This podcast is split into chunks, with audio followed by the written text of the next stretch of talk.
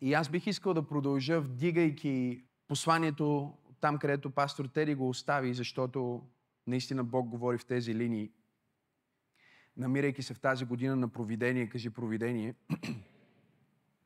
е важно да премахнем всяко нещо, което ни задръства, всяко нещо, което блокира прогреса ни, растежа ни, взаимоотношението ни с Бог, взаимоотношенията ни с стратегическите партньори, които Той е довел в живота ни, всичко, което блокира нашето служение към Него и нашето развитие в Божието царство. И затова искам да взема няколко недели, продължавайки да говоря в тези линии, а, и да ви говоря за изкопаване на кладенците. В Библията има много, много, много слово за, за кладенци. Като се започна от а, още в Битие, където Библията ни казва, че всеки един от патриарсите разбираше значението и смисъла на това да изкопае кладенец, към после пророците, които ни казват, че всеки един от вярващите хора има кладенец, духовно говорейки. С радост казват, черпете от кладенеца на спасението. Тоест, има нещо, от което ти можеш да черпиш вода за твоя живот. Като отидем до Новия Завет, където Господ Исус Христос говори и казва, тази вода, която ще дам на тебе, този кладенец, който ще ти дам, ще се превърне в теб в извор на жива вода. Халелуя! Кладенеца ще се превърне в река. Река, която напоява народите. Когато приемеш Исус, ти имаш кладенеца на спасението, но когато се изпълниш със Святия Дух, когато се кръстиш Святия Дух, ти вече имаш реката на Святия Дух, която извира от този кладенец. И кладенеца е за теб, колко от вас разбират, кажи аз. Това е твоето снабдяване и особено във време на криза, особено във време на трудни обстоятелства в света, в които ние живеем, кладенеца е много важен.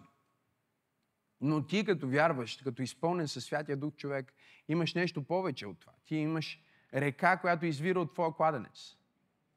Колко от вас разбират, кажи аз. И това е реката на жива вода. Това е реката на Святия Дух. И ако ти не усещаш тази река, ако ти не усещаш този поток на духа в твоя живот, ако се чувстваш задръстен,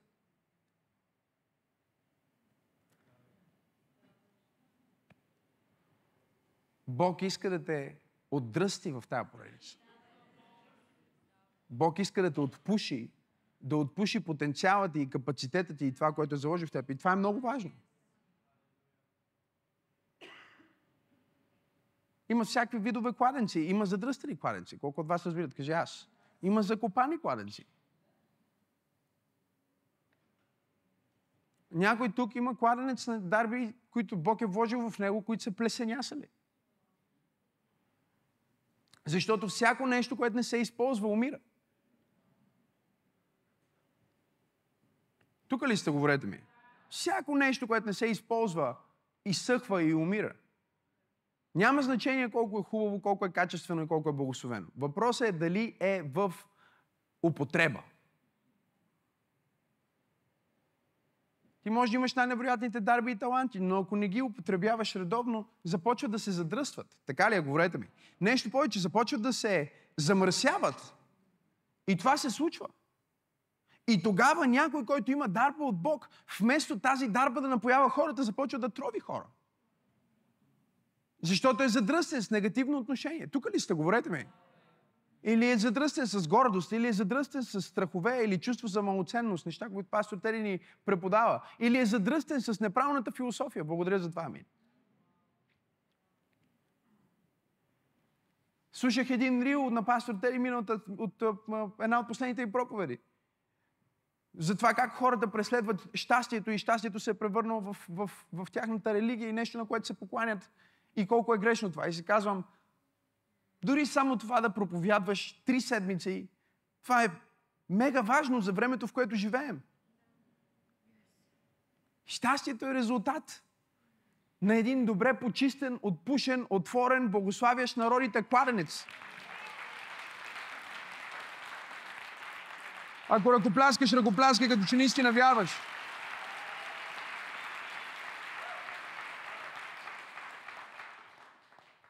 Това, което кладенеца представлява, всъщност е хидротехническо средство, което ни помага да извлечем вода от под земята.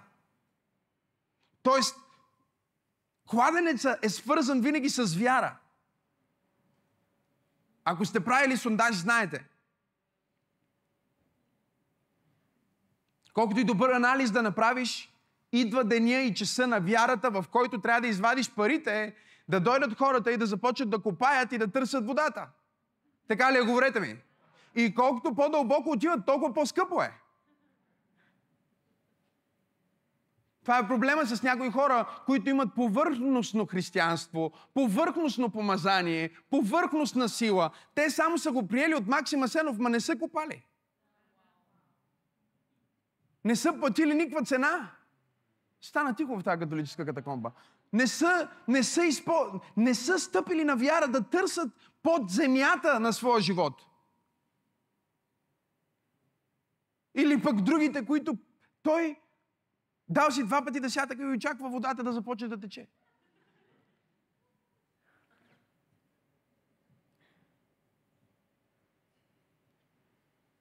Погледни човекът му кажи, изкопай кладенеца на снабдяване.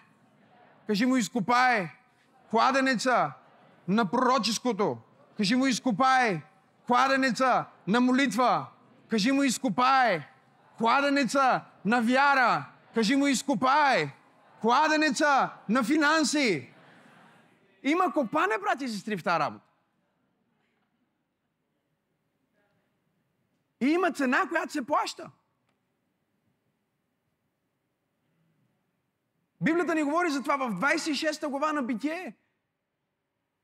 Когато дойде криза на земята, вижте го, първи стих казва, настана глад на земята, освен първия глад, който беше през Аврамовите дни. И Исак отиде в Герер при филистимския цар Авимелех, защото Господ беше му се явил и казал, не слизай в Египет, живей в земята, която ще ти кажа.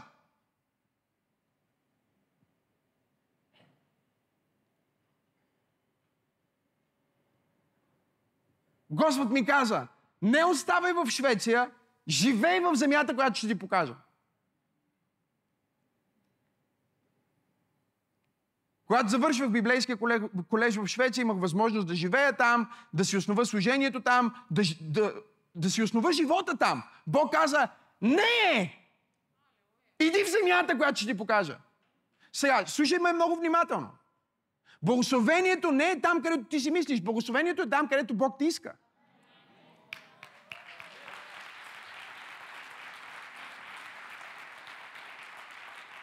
Няма нищо общо дали си в държава от третия свят или шестия свят. Ако си от духовния свят, това е единия свят, от който ти определяш твоя живот. Бог му каза, иди точно там, където е кризата. Не дай да бягаш от кризата. Иди там.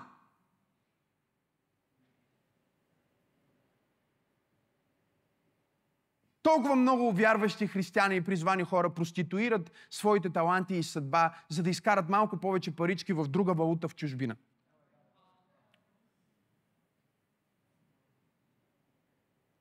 Станало трудно в България, дай да избягам в Англия. Станало трудно в България, дай да избягам в Германия. Знам, че много от вас ни гледате онлайн и ако сте избягали, върнете се, моля ви. За ваше добро е. Ако... Не, това е истината. Това е истината. Хората си мислят, хората си мислят, аз ще отида в Англия и ще изкарвам повече пари. Не! Едвам ще свързваш двата края, ще ядеш най-ефтината храна, няма да имаш никакви приятели. Ще ходиш в някаква мъртва църква и ще трябва да си пускаш моите проповеди, за да се съживяваш всяка неделя.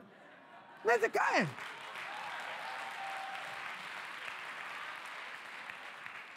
Служители с целите си служения са избягали от България.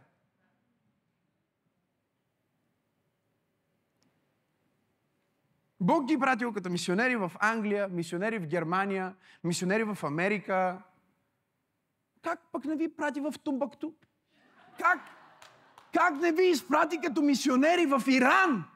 Как не ви изпрати като мисионери в Индия? Върни се в земята, която аз ще ти кажа и там аз ще благословя. И когато се върнах, в същата година се върна жена ми. Ние не се познахме тогава. И се срещнахме и Бог ми каза, основи църква. Аз казах не.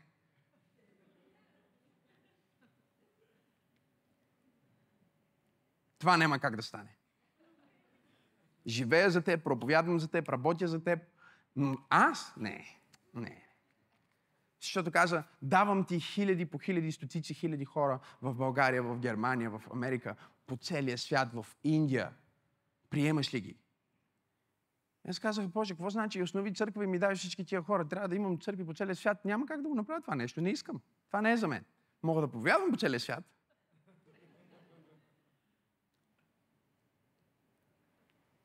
Кой си мислиш, че си ти да определяш как Бог ще направи нещата в живота ти?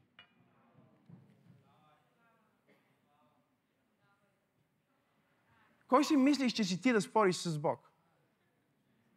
Кой си мислиш, че си ти Бог да каже направи това нещо, дай това дарение или бъди в тази църква и ти да ходиш някъде другаде?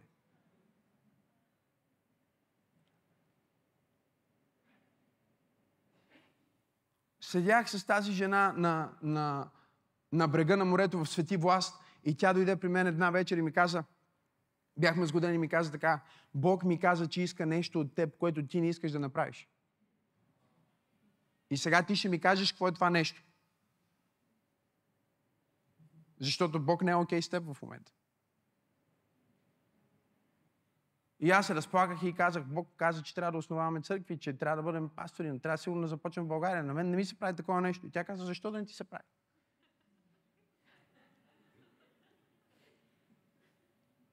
Ще бъде супер. И аз се погледнах, това е истината и казах, ти не разбираш. Бог може утре да ни изпрати да бъдем пасторите на прокажената каста в Индия. Кастата на прокажените, чули ли се за тях? Има прокажени хора в Индия.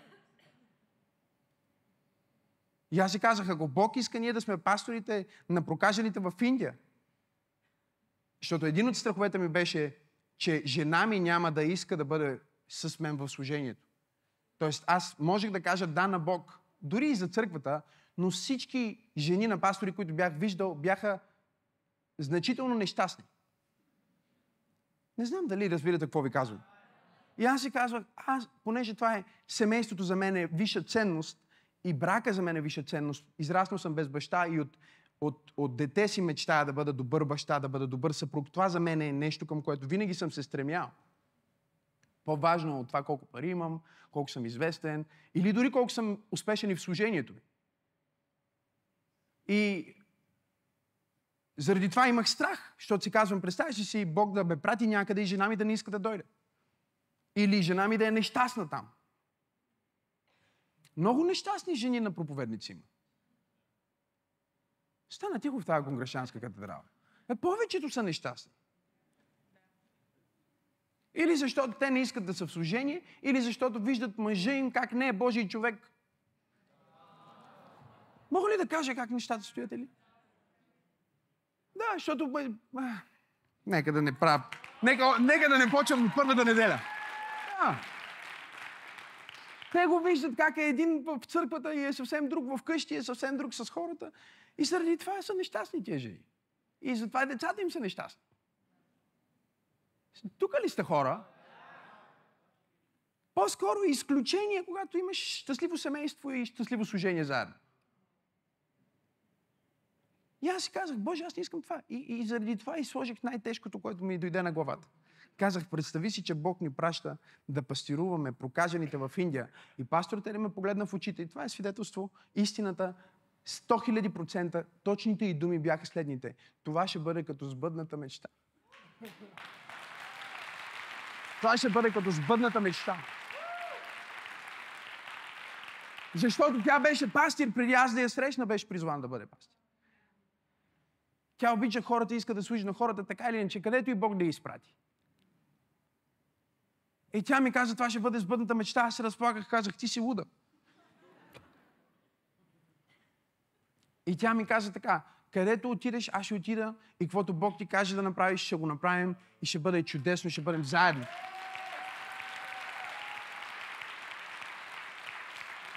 Разбирате ли? И почна едно голямо копане. И после, когато тече водата, и нали, водата тече, идват пари. Водата тече, идва известност. Водата тече, идват хора да пият. Тук сте, ето, вие идвате да пиете. Що имам вода. Ама съм копал за тази вода. Копал съм с вяра, аз не съм знал, че като копая ще стане това. Не съм знал, че като копая Тим Стори ще ме представя пред хилядна църква и ще ме кара до службата.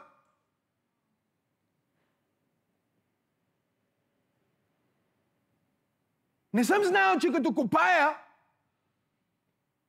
Родни Хауърд Браун ще ме пита, какво ти каза Бог тази година, какво ще правиш? Аз му казах, имам световен тур, ще преподавам новата ми книга. Къде, къде ще ходиш? Ще ходя във Франция, ще ходя там, ще ходя там, ще ходя там. Ще казва, искам ти дам 50 хиляди долара, и така, за да имаш, когато пътуваш. Аз не съм го знал това. Виж как ръкопляска и седно си болен от коронавирус или нещо такова. Я ръкопляскай, като че си в пробуждане.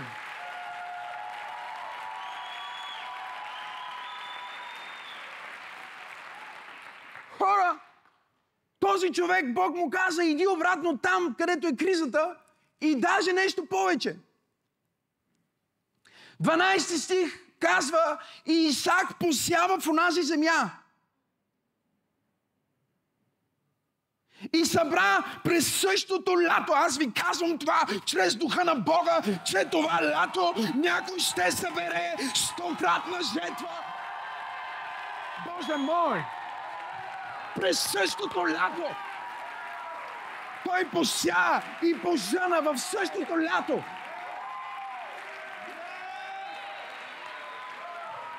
Купища върху купища. Кажи купища. Кажи това лято. Кажи купища. Седнете. Другия път ще ви разкажа за това.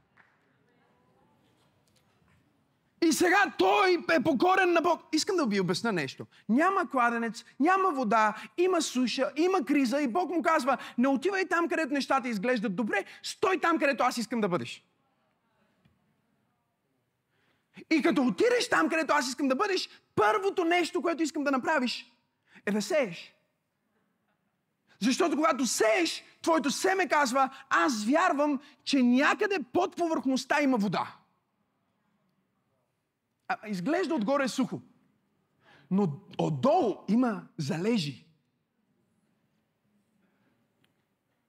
Има залежи, има неща, които са там. Разбирате ли, че ние имаме земните пластове и в между тези пластове има вода. Има ресурси в земята.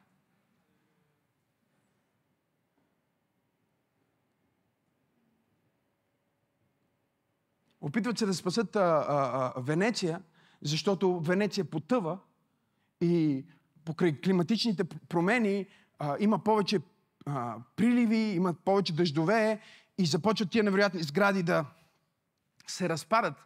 Инвестираха 7 милиарда евро в стени, които се дигат от морето, за да затворят а, а, а, достъпа до града, за водата, да намалят а, прилива на водата, за да не се пълни с вода и да се унищожава това невероятно културно а, съкровище.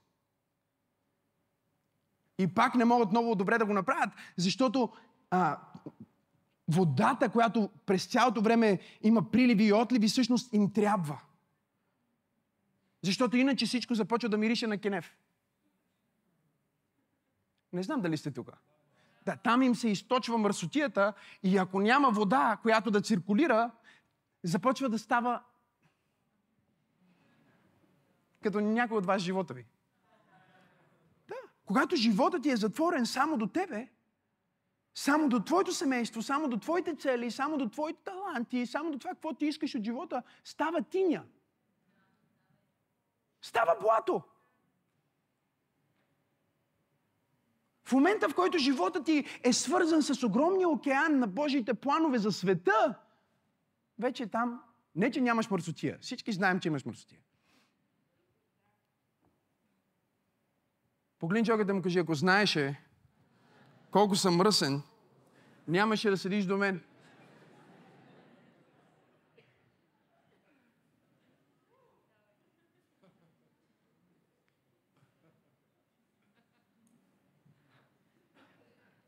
Какви мисли имаш, Господи Исус?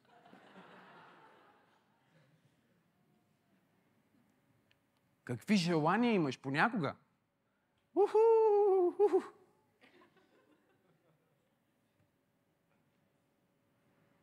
Бог няма проблем с твоята мърсотия, докато има циркулация на вода. Водата може да го оправи.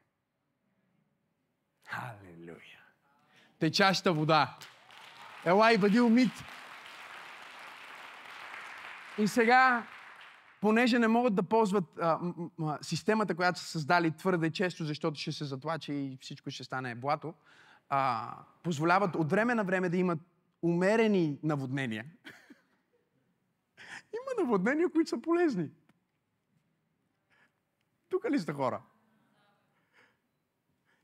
Нека Бог да наводни душата ти днес. Нека Бог да наводни семейството ти днес със свежа вода и да отмие всяка плесен. И сега е, ня... събрали се най-брилянтите умове, за да помислят как да спасат е, е, града. И една концепция, която разглеждат, която най-вероятно ще направят, е да инжектират вода в земните пластове под града. Защото ако инжектират достатъчно вода постепенно и равномерно, могат да дигнат целия град с няколко сантиметра.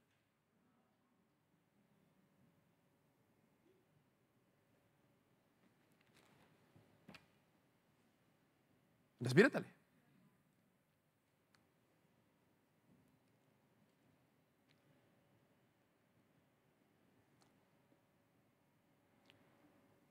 Бог ще инжектира вода в някой. Казвам ви го.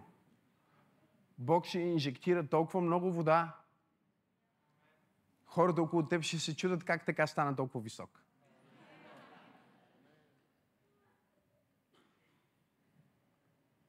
Но и в двата случая, когато вземаш вода от земята и когато връщаш вода към земята, за да издигнеш целия град, това не е измишлотина, това е факт. Може да дигнеш целия град. Нека Бог, чрез това помазано слово, което проповядвам, да инжектира от водите на Святия Дух в почвата на твоя живот и да те издигне на следващото ниво.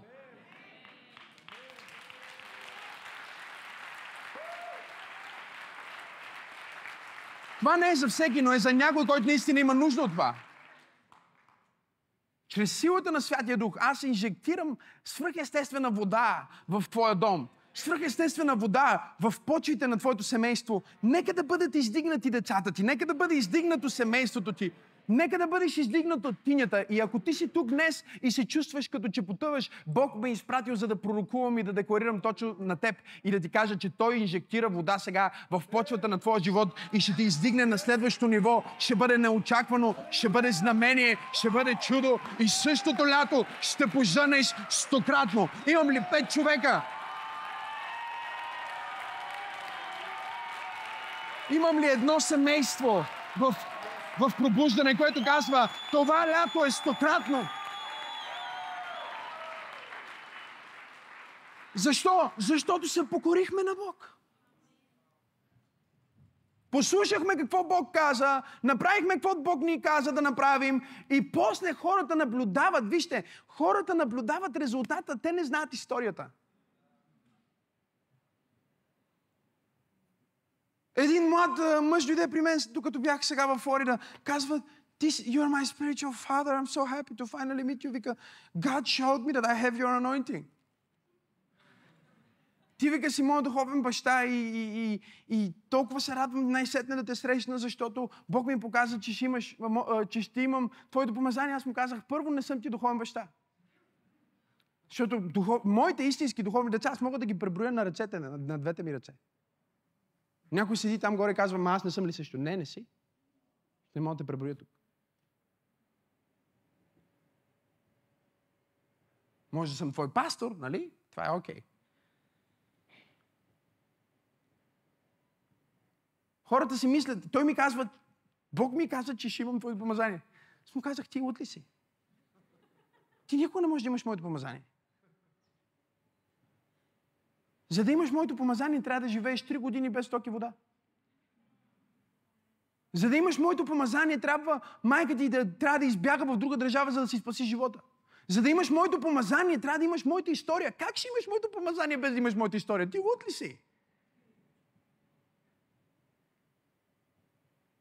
Ама той е благодат. Каква благодат, бе, човек? Благодат! Каква благодат? Какви пет лева? Благодата е маслината. Но за да маслината да се превърне в масло, има мачкане, което се случва. Така че аз му казах, Бог не ти е открил, че съм ти духовен баща и Бог не ти е открил, че ще имаш моето помазание. В най-добрия случай просто си привлечен към това, което Бог е сложил върху моя живот, защото има нещо подобно върху твоя живот. Но нека да ти кажа какво трябва да стане сега, за да това, което е върху твоя живот, да се активира. Трябва да го изкопаеш. Ама, ама той Исак се мисли, че само защото е син на Авраам, същите кладенци, които баща му беше изкопал, ще бъдат отворени. Не! Или пък, че начинът по който Бог спаси Авраам в кризата е същия начин, ще спаси и него. Не! Казва, дойде криза отново, в първи стих, също както беше в живота на баща му, обаче Бог се занимава с него лично. Кажи лично. Кажи, Бог се занимава с мен лично. А тогава, пасторе, ти за какво си ми? Ами аз съм ти полезен, защото имаш прецедента на това, което е възможно. И защото имаш духовно наследство, точно както Исак. Стана тихо в тази католическа катакомба. Една от болестите на нашето време е, че хората искат да успеят с Бог бързо. И докато аз вярвам, че можеш да успееш в света, финансово и във, във всяка сфера бързо, има една сфера, в която не можеш да успееш бързо. И това е в духовния успех. Няма такова нещо като бързо духовно израстване. Бог ще те прекара. О, вие не знаете го. Бог ще те прекара през години подготовка.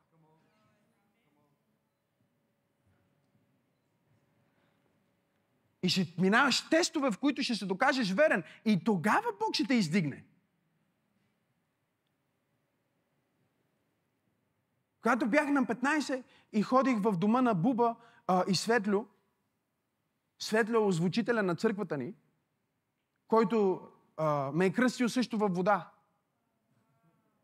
Знаеш, че си в много интересна църква, когато озвучителя е кръстил пастора във вода. Да. Те хора ме познават и знаят, че съм Божий човек. От преди вие да знаете, че съм. И когато гледах на, на видеокасетки Team Story, когато гледах на видеокасетки Родни, когато гледах на видеокасетки Бенихин, когато гледах на видеокасетки всички тези генерали на Бог, аз си мислих, че сега утре вече аз ще проповядвам с тях.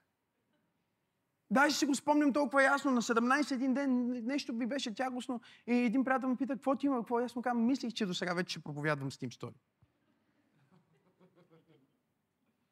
Да.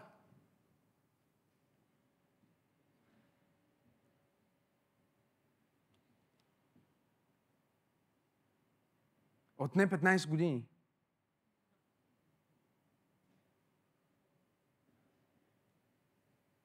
Колко кладенци трябваше да си изкопая.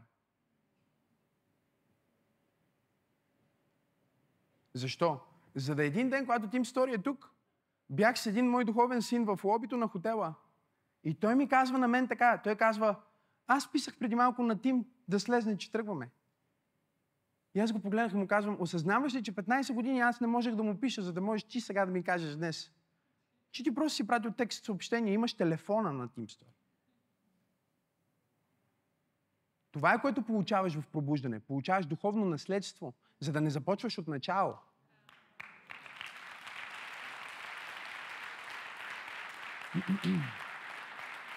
за да не започваш от, от начало.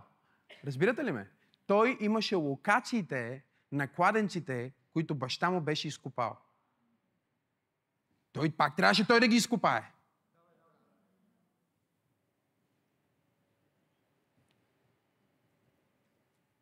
Но имаше локациите. Той беше се научил, беше гледал как баща му копае.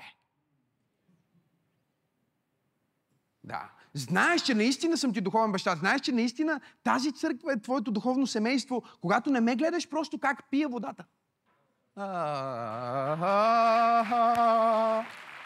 Не ме гледаш само как пия водата, не ме гледаш само с каква кола паркирам, не ме, не ме гледаш просто колко е хубаво семейството ми, а ме гледаш как копая и казваш как се моли този човек, как копае този човек, какво прави този човек, за да има тези резултати. И не взимаш да копираш благословението ми, а копираш труда ми.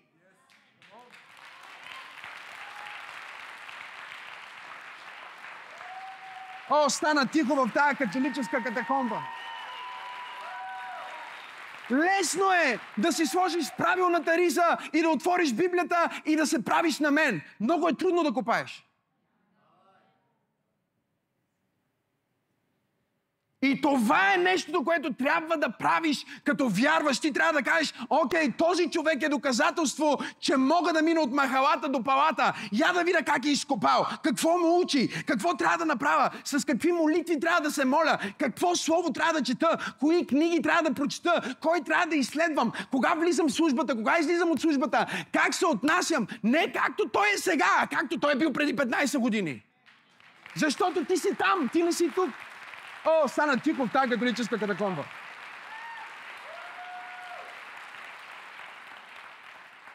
Той трябваше да изкопае същите кладенци и да каже, семейството на баща ми беше толкова невероятно и аз имам такова семейство.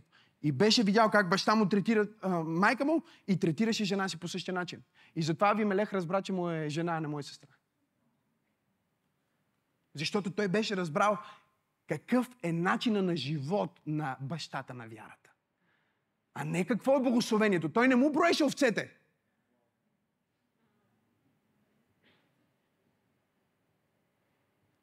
Но ние сме създали днес поколение, говорих си това с доктор Родни, създали сме цяло поколение от проповедници, които са впечатлени от блясъка, които гледат бляскави проповедници. Те не знаят колко сме копали, за да станем това, което сме днес. И колко е измет всичко това за нас в сравнение с копането. Защото в копането ние сме открили вярата. В копането ние сме открили Бог. В копането ние сме открили смисъл. В копането ние сме открили любов. Вземи ми всичко, но не ми взимай лопатата. Не ми взимай шанса да се боря, шанса да работя.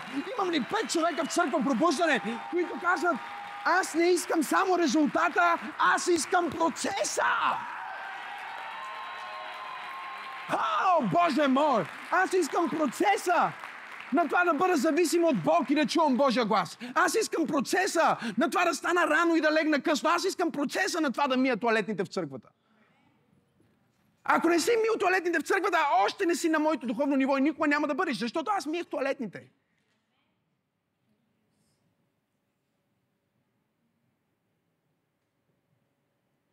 Виждах видения Ама не като тия видения, които повечето християни имат. Въображение. Някой казва, видях ангел, той си мисли, че го е видял. Или може би говори за ангел от нашата църква, момчето ангел. Виждах видения, чувах Божия глас. И то доказано. Не е да си мисля, че чувам Божия глас. Отидох при майка ми един ден и казах, баба ще умре много скоро. Трябва да се помирите, защото бяха скарани. Не мина една година и баба ми умря. Братовчетка ми забременя, казах и ще имаш момче. Тя каза, не, не, искам момиче. Аз казах, съжалявам. Бог каза, ще бъда момче. Отиде на преглед, казаха и момиче. Тя идва при мен и вика, за първи път сгреши. Казва се Теди Младенова. Да. Вика, за първи път сгреши. Викам, Теди, не си купувай розови там ританки и глупости. Защото аз знам Божия глас. Бях на 15. Отида на 3D, излезна, че е момче. Казах и понеже се усъмни, сега ще ти кажа точния ден и в колко часа ще се роди. Когато аз свърша поста си в този ден, защото бях в дълъг пост, сутринта той ще се роди, когато аз пусна моя пост. Сутринта, както казах, се роди Трайчо. И Чакайте, чакайте. Сега ще ви дам шанс да пляскате. Това няма какво да пляскате. Това Бог ми го даде. И сега пляскайте. Готови ли сте да пляскате? И докато аз имах тези откровения, миех туалетните в църквата, където ходих. Сега трябваше да пляскате. А някой иска да има дарбите, за да избяга от отговорностите. Той не осъзнава, че небето вижда. И небето знае. Небето знае. Най-верният в най-малкото ще бъде най-верният в най-многото. Затова Бог може да се довери на един с изобилие, а на друг не може. Защото той, не, той чака да има пари, за да дава. И никога няма и да има. Бутни човекът му, и му кажи, изкопай кладенеца на снабдяване. Кажи му, изкопай кладенеца на благословението. Кажи му, изкопай кладенеца на изцеление. Това е кладенец.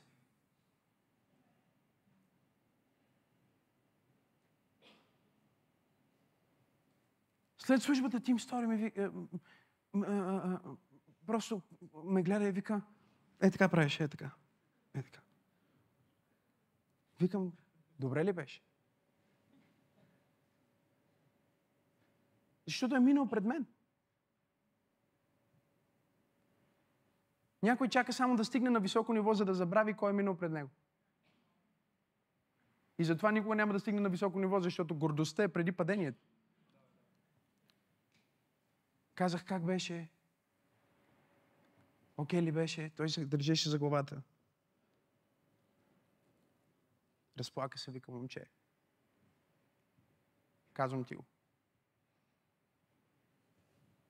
Няма такова нещо. Вика, на няколко пъти си помислях, че трябва да намалиш силата.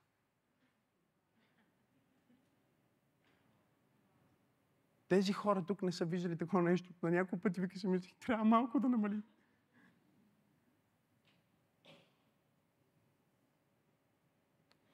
Някой казва, много силен дебит имаш. Копал съм го.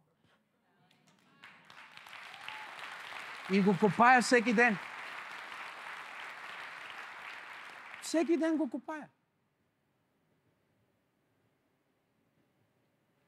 Какво ти е хобито? Молитва на езици. Това ми е хоби. Ня... Докато някой дори не е сигурен дали е от Бог.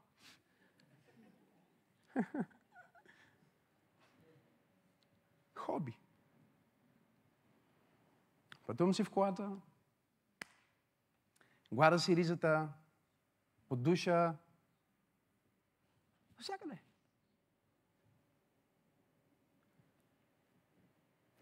Кажи, изкопай. Бутни човек да му кажи, изкопай. Кладенеца. Погледни го му кажи, изкопай. Бунара. Знаете ли какво значи бунар? Бунар значи мястото, където водата се вдига. Или там водата е в бунт. Там водата е бурна.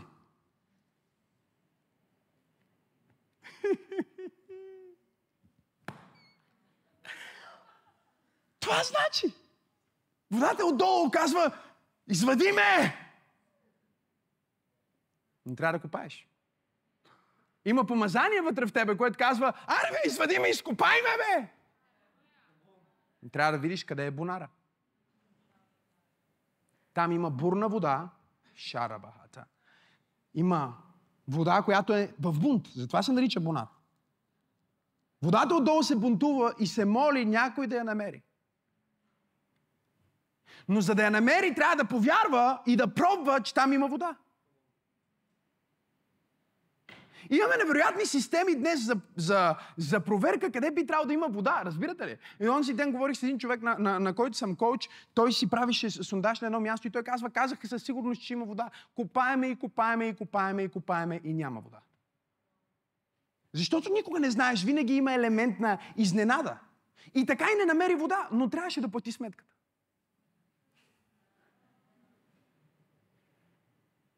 И аз му казах, какво правим сега? И той казва, е как какво правим? Търсиме друго място. Човека има комплекс. За комплекс трябва да си захрани комплекса с вода. Тук ли сте, говорете ми? Нямам, вика, избор. Сега отивам на друго място. Вика, само се моли, че там ще намеря. Той не казва, пробвах тук, копах, дадох колко хиляди лева, за да намеря вода и не намерих вода. Значи няма никъде никаква вода. Като някой от вас. Аз пробвах да отслабна, просто не мога. Ти не разбираш, ние сме различни, ние се пробвахме, ма тя от такова семейство, аз съм от такова семейство, просто няма как да стане. Ама не, аз пробвах вече бизнес, пробвах всичко. И най-много може да ме ядоса човек, когато ми каже, че е пробвал всичко. Викам, колко точно всичко? Хиляди неща. Викам, колко хиляди? Добре, да може би няколко стотин. Стотин? Кажи ми някой от тях. Добре, няколко. Накрая стигаме, какво също спробва? Едно нещо.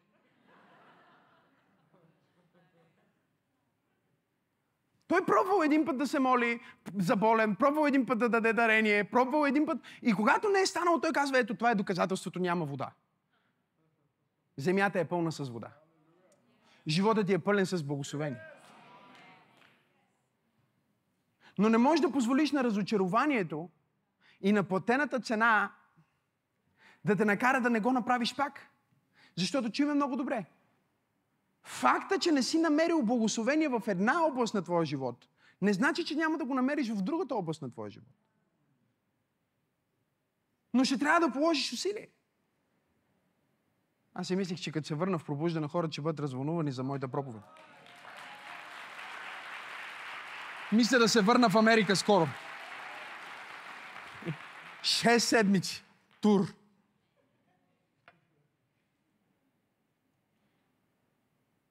Той отиде, знаеше къде е и започна да търси. Това, че едно време е имал кладенец, не значи, че пак е там. Колко от вас са виждали стар кладенец, който няма никой вътре? Водата е свършила, водата се е преместила. Тук ли сте хора?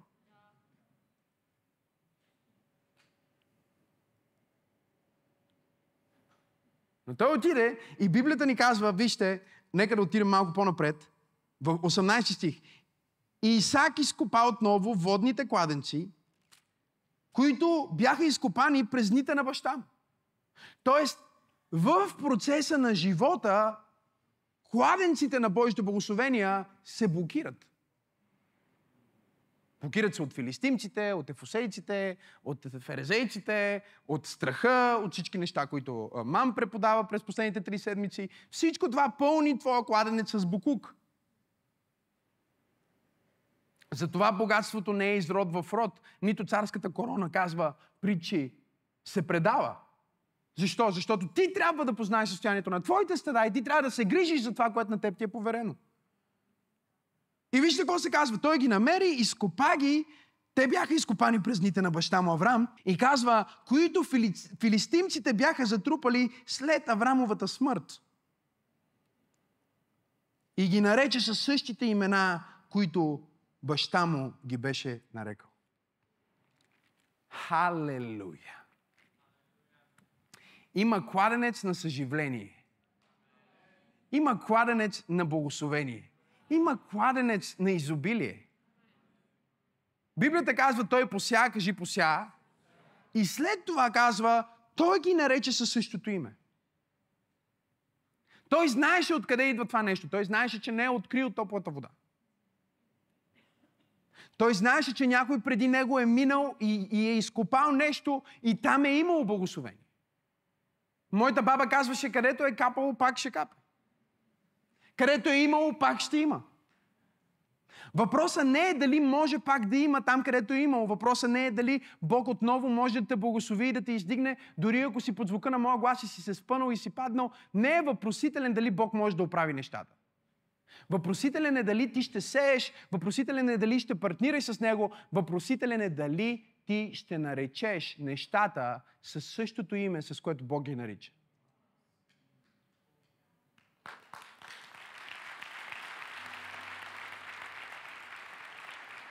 Ти се опитваш да изкопаеш кладенеца на благословено семейство и същевременно кажеш, о, няма как да стане, не може да стане. Наричаш го с друго. Чуй ме, дори и да работиш да го подобриш, ако все още го наричаш с друго име, никога няма да се промени. Работата е една част от уравнението. Другата част е изповядването. Тук ли е? Тук ли е вярващи човек, който разбира какво преподавам? Работата е много важна. Ако аз искам да имам кладенец на благословено семейство, аз трябва да го купая този кладенец. Нали? Хората какво искат? Те искат да стигнат до резултата. Нали? Аз разбирам, че се, има път до резултата. Взимаш лопатата. Това не е много интересно, нали? И почваш сега. Специален подарък. Без повод. Спонтанен комплимент. Е така, без повод. Закуска в леглото. Защото знам, че е работил много. Какво правиш, пасторе? Копаме.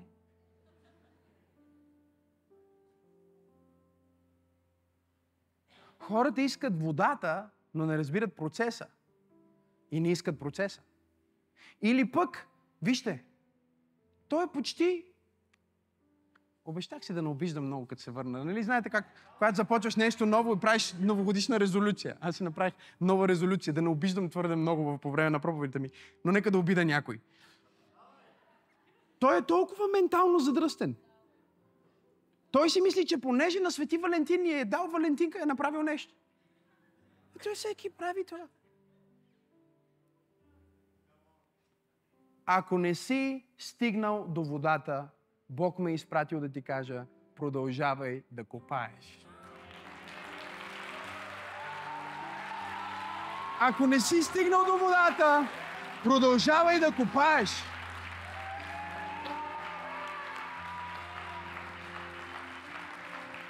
Някой казва, аз искам водата, аз искам водата на финансово благополучие. Продължай да копаеш. Ама аз дадох един път, ето, ето вижте, вижте, вижте, едно половинчато дарение. И сега той търси жетвата. Имаш да копаеш, брат. Имаш да копаеш. Проблема е, че хората гледат изкопания кладенец на някой, който е копал 30 години и се сравняват с него. Бутничок от тебе му кажи, гледай си работа. Това е традиция в България. Да не гледаш работата си, а да гледаш работата ми. Да. Вместо да търси как той да се подобрява, той примерно ще напише проповед. Тази, а, коментар под моята проповед. Тази проповед хубава, но малко много викаш. Абе, гледай си работата. Аз си върша работата. Ти си гледай твоята работа. гледай си работа. Погледни човек от другата страна му кажи, гледай си работа. Гледай си кладенеца, бе.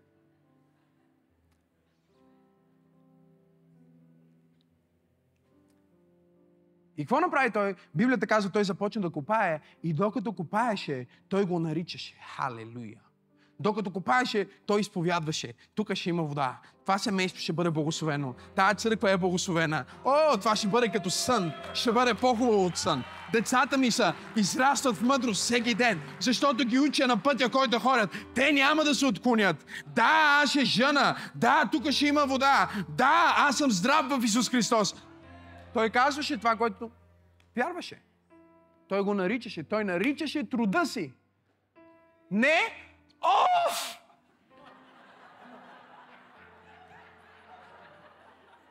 Аха!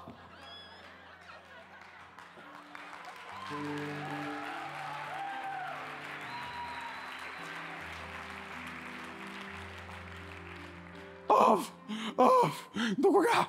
А, няма още. Аре бе! О, Господи! Виж там колко хубав кладенец има. А.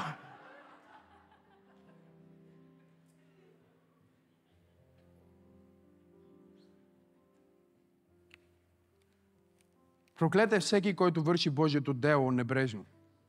И е проклет всеки, който върши Божието дело с овкане. Кажи причина. Знаете ли, що не овкаше? Защото имаше причина да копае, която е отвъд него. Ало! Погледнете ме. Ако нямаш кладенец в твоя живот, една от възможностите е, че нямаш нужда от кладенец. Един човек няма нужда от кладенец.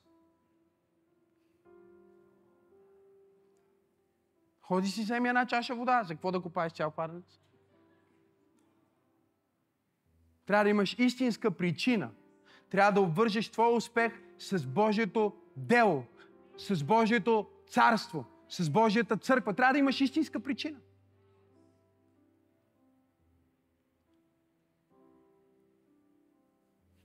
Не мога да го иллюстрирам по-добре от това, което ми се случи миналата седмица. Единия ден съм с един мултимилионер в частен самолет. Летим и аз го питам. Каква е твоята философия за богатството? Кажи ми, защо богатство? Не какво, не как. Защото как да станеш богат, има толкова много начини, че просто не поредица, не, не знам какво. То, те, те са безброй. Има хора, които са станали богати, продавайки вода. Има хора, които са станали а, а, богати, продавайки пясък. Не знам дали сте тук. Има хора, които са станали богати, продавайки ток. И има хора, които са станали богати, и това са много хора, продавайки обещание. Аз стана тихо така, като. Тоест, аз не, не, показвам, не искам да ми кажеш как. Не ме интересува как на богатството, защото как на богатството мога аз да си го измисля сам. Какво на богатството? Това също ще се прецени. Но защо на богатството? Защо богатство? И той ми казва така. За да установи завета си до хиляди поколения. За да проявя помазанието, което е върху живота ми. И да бъда пастора на цялата ми компания. Преди 5 години имах 500 долара. Сега в банката имам 170 милиона. Не се е променило просто това, че имам повече пари. В момента аз съм пастор на цялата ми компания. 400 работника. С му казвам, това е интересно. Как така си им пастора? Всеки вторник имаме служба. Чуйте ме, не, не, наистина. Смукам. Чакай, как така? Ние им го казваме още като кандидатстват. Вторник е време, в което основателя идва и той се грижи за духа ни и ни дава слово от Бог и се молиме заедно. Всеки вторник имам служба. И всеки един от моите работници го обучавам как да използва помазанието в своята работа, а не да работи само от плътта. Аз стоях е така.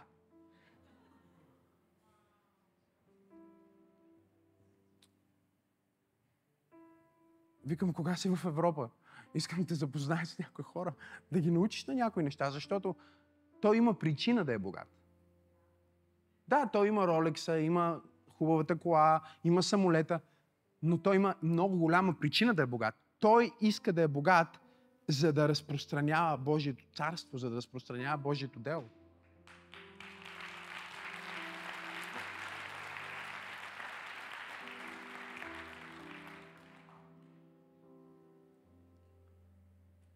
След два дни, буквално. Това не е преувеличение, не е измислено, това е факт.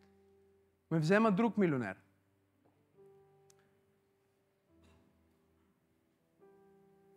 Също много богат. Той дойде и пък ме взе с новия Шевролет Корвет, Кабрио, най-най-най-скъпия, който можеш да си представиш. Най-направения, най-мощния. И седнахме в един суши бар да обядваме, искаше да обядва с мен. И му задам същия въпрос. Казвам му, Кажи ми защо? Защо богатство? И двамата са вярващи, и двамата имат Исус Христос. И двамата са забогатяли финансово до голяма степен благодарение на вярата им и библейските принципи, които изповядват. И аз му казах, защо богатство? И той ме поглежда и ми каза така, знаеш ли, много хора ще ти кажат, че нали, те искат да забогатеят, за да направят света по-добро място за живеене или нещо такова. Вика, аз вярвам, че богатството е преди всичко, за да му се наслаждаваме. Ще ти дам шанс да пляскаш също това. Викам, интересно, разкажи ми повече. Каква е целта? Бог иска да сме богати, за да се наслаждаваме. Викам, интересно. И той ми вика, ти какво мислиш? Викаме, Молих се вътрешно да не ме пита какво мисля. Му казах, аз мисля, че ти много скоро ще обеднеш. Защото вече си беден. Ти нямаш нужда от кладенец. Но ходиш и сипеш една вода.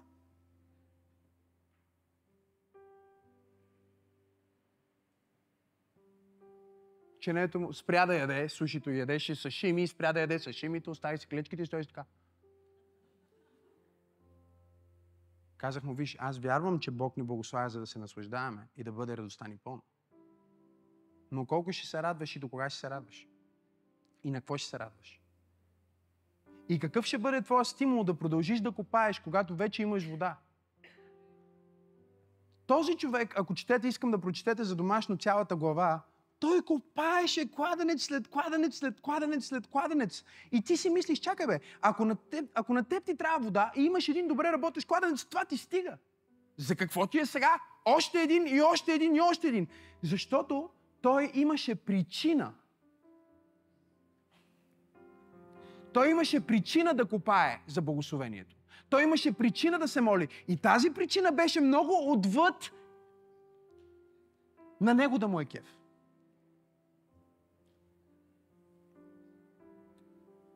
И аз погледнах този бизнесмен и му казах, виж какво, приятелю, не искам да ме вземеш, ти знаеш, че аз не съм религиозен, не искам да си мислиш, че тук ти говоря религия или нещо такова в момента. Той е вярващ, новороден християн. Казах му, просто ти казвам, че най-голямото нещастие в живота е да имаш всичко и да не го обвържеш с Божите цели.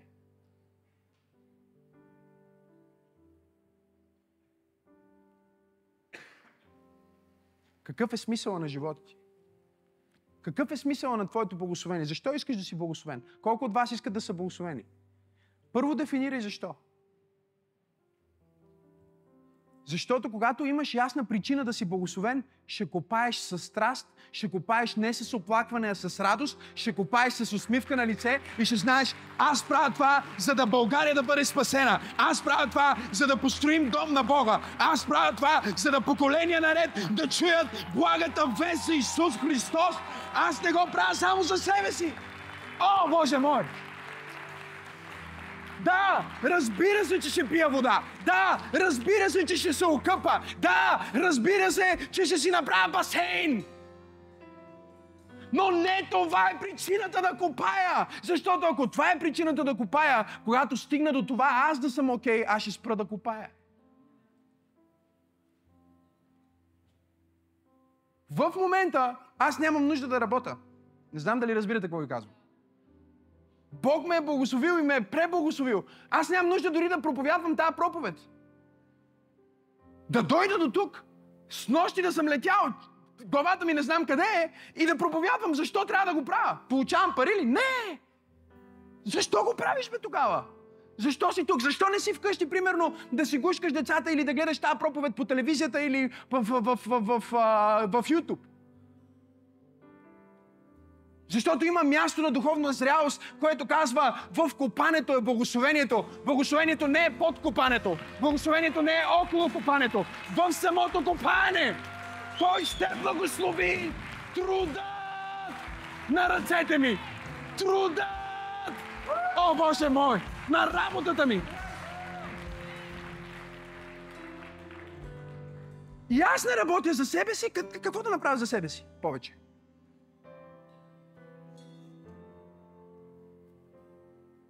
Аз работя за теб. Аз работя за църквата. Аз работя за поколенията. Аз работя за да оставя следа. Аз, аз работя за да... Очите му се насълзиха, когато започнах да му говоря по този начин. Смути се първоначално, както всеки би се смутил, ако му кажа това, което му казах. Но аз му казах, виж, искам да разбереш това. Средният човешки живот в западния свят е 78 години. 26 от които прекарваме в сън. 7 години прекарваме, опитвайки се да заспим, тревожейки се в леглата си. 11 години ги прекарваме пред екран или сърфирайки в интернет. 4 години шофирайки. 10 години и половина прекарваме на работа.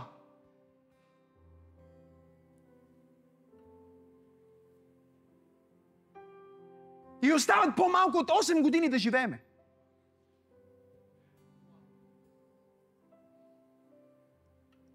И ако стойността на моя живот е 8 години, които съм ги работил, супер, мега безмислен тъп живот. Няма значение дали е бил на Хавай, дали съм бил милионер, милиардер, трилионер, къде съм спал, какво съм ял, какво съм имал. Никакво значение няма. Това са 8 години. Знаете ли колко малко са 8 години?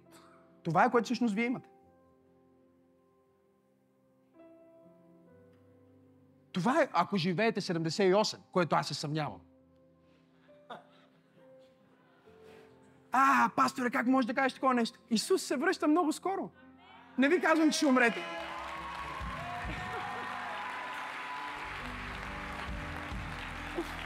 Исус се връща много скоро.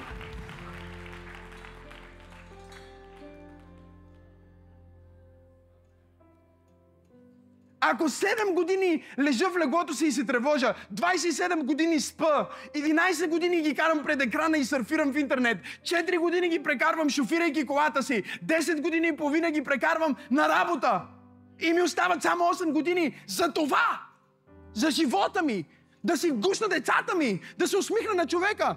Тогава трябва да имам не един, не два, не три, не 10, не 20, а 100 кладенеца. Защото аз искам тази вода, която е в моя живот, тази вода, която е в моя дух, да извира и да захранва хора от другата страна на планетата Земя. Затова съм тук днес. Затова проповядвам. За да стигне вода до теб. За да стигне вода до твоето семейство. За да стигне вода до твоя живот.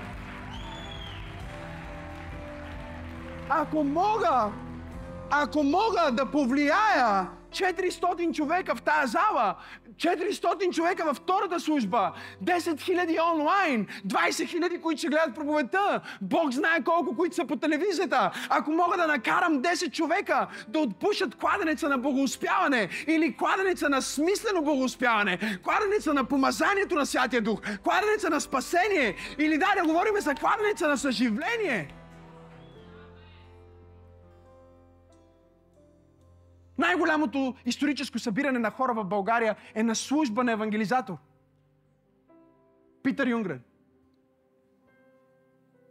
Дори не знаят точно колко хора са били. Спекулира се между 100 и 200 хиляди човека на площад Батенберг. Не се е виждал края на тълпата. Без Фейсбук, без Инстаграм, без телевизия, без Ютуб. Кажи кладенец на съживление. Бях в тази църква, на, на тази бразилската църква, бяха пуснали няколко кадра. Жената е в топ 10 най-влиятелни бразилки на всички времена. Имала е най-големия концерт с над 2 милиона човека при, на място. Хваление и поклонение концерт. Баща е бащата на Бразилия, бащата на съживлението в Бразилия. Имат 700 църкви. Основната им църква е 60 хиляди члена. Аз не знаех нищо за това, когато я видях за първи път. Просто я видях в една група от хора, извиках я, пророкувах и Бог я докосна, казах и някакви неща, Бог я изцели и тя каза, може ли един ден да проповядваш в нашата църква? Аз казах, да, разбира се, без да знам каква е тя нейната църква. Мъже и години наред е, е бил а, втория пастор до баща и са водили цялото това съживление. И след службата им, два часа хората не искаха да си тръгнат. След проповедта ми, два часа хората стояха, а младите хора не искаха да си тръгнат от залата. Накрая един от пасторите отиде да ги помоли да си ходят вече. И те излезнаха и застанаха на моравата отпред около, около сградата на църквата, извариха си гитарите и продължиха да хвалят Бог там. И аз си тръгнах по едно време, 12 часа, вече какво да правя там? И аз го погледнах. Гоставо се казва и му казвам, човече, това е съживление. И той ме гледа, усмихва ми се и казва, да, много е силно, но това са само началните стадии на съживление. Викам, какво имаш преди? И той казва, виждаш, пастор Максим, ние сме били в съживление. Ти си много помазан човек. Ти си един от най-помазаните хора, които съм срещал. Но това тази вечер беше началните стадии на съживление. Защото в истинското съживление, докато ти говориш, без причина хората спират от пътя, отбиват и влизат в сградата. Вика, ние обявяваме, че ще имаме хваление на едно поле. 2003 година. И един милион и половина човека идват. Без Фейсбук, без Инстаграм, без реклами. Викам, как дойдоха? Той каза, Бог ги призова.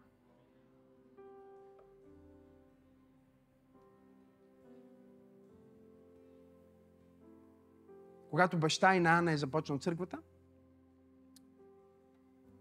Маршо Валадо се казва, са били под 3% а, протестантите в Бразилия. Една от най-католическите страни. Под 3% са били преди 50 години. Днес са над 30% и предишният президент беше изпълнен със Святия Дух.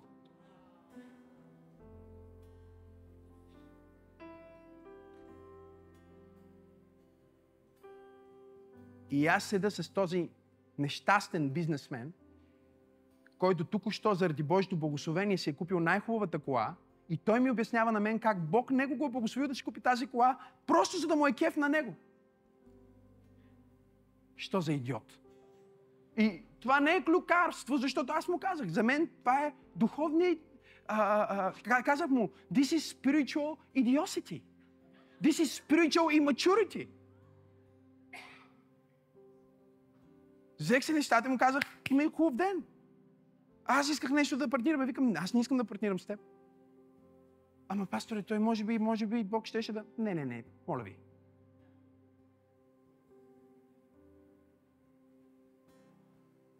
И читаме, аз не съм против богатството, нали разбирате? Не съм против това да бъдете милионери. Напротив, моля се Бог да издигне 100 милионера в църква пробуждане. За да можем, когато искаме да правиме неща за Бог, да не трябва да събираме пари месеци наред. Както сега събираме за тази сграда и се молиме да не се продаде преди това. Що ще ги събираме? Защото някой Бог ме казва да даде 50 хиляди, той ще се чуди. Така че нека Бог да издигне милионери, нека Бог да издигне бизнесмени, нека Бог да издигне премьер, нека Бог да издигне президент, нека Бог да издигне евангелизатори, нека Бог да издигне учители, нека Бог да издигне гласове, нека Бог да издигне писатели, нека Бог да издигне режисьори, актьори актриси, нека Бог да издигне музиканти, но когато Бог ги издигне, нека да знаят, че са копали с цел, че живеят с мисия, която е по-голяма от това аз да съм жив и да ми е добре. Аз съм тук на тази земя, за да оставя отпечатък. Аз съм тук на тази земя, за да променя нация чрез вяра в Бога. Извика, ако вярваш. Хайде! Come on! Come on!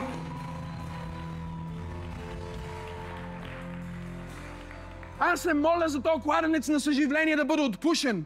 Аз се моля, когато ние погледнем България след 30 години, да е 30% протестанти, след 40 години да е 40%. Не просто заради разпределението на християнството, а заради новорождението на следващото поколение. Аз декларирам, че TikTok поколението ще бъде най-помазаното поколение в историята на съживленията. Аз декларирам, че следващото поколение ще види славата на Бог децата на децата на децата ни. За това го правим, това, което правим. Когато ти посрещаш някой отпред или чистиш туалетните, за това го правиш. Знам, че изглежда го, че просто премесваш някакъв буклук. Но всъщност ти отпушваш някакъв кладенец. Кладенеца на съживление. Кладенеца на съживление. Кладенеца на Божието присъствие. Знаеш ли какво е кладенеца на Божието присъствие? Аз го имам отпушен в моя живот. Това е да влизаш и да излизаш и паша да намираш, докато караш изведнъж Божията сила да те изпълни толкова много, че трябва да отбиеш колата си, да пуснеш на варини и просто да се молиш известно време. Нека този кладенец да бъде от, отпушен в твоя живот. Нека кладенеца на ходатайство да бъде отпушен. Нека кладенеца на вяра да бъде отпушен. Нека кладенеца на смелост да бъде отпушен. Смелост, която не е човешка, не е арогантност, а е от Бог, от, от близко взаимоотношение с Святия Дух. Това са святи неща. Това са святи неща. Знам, че може да си мислиш, той е много емоционален и харизматичен. Това са святи неща.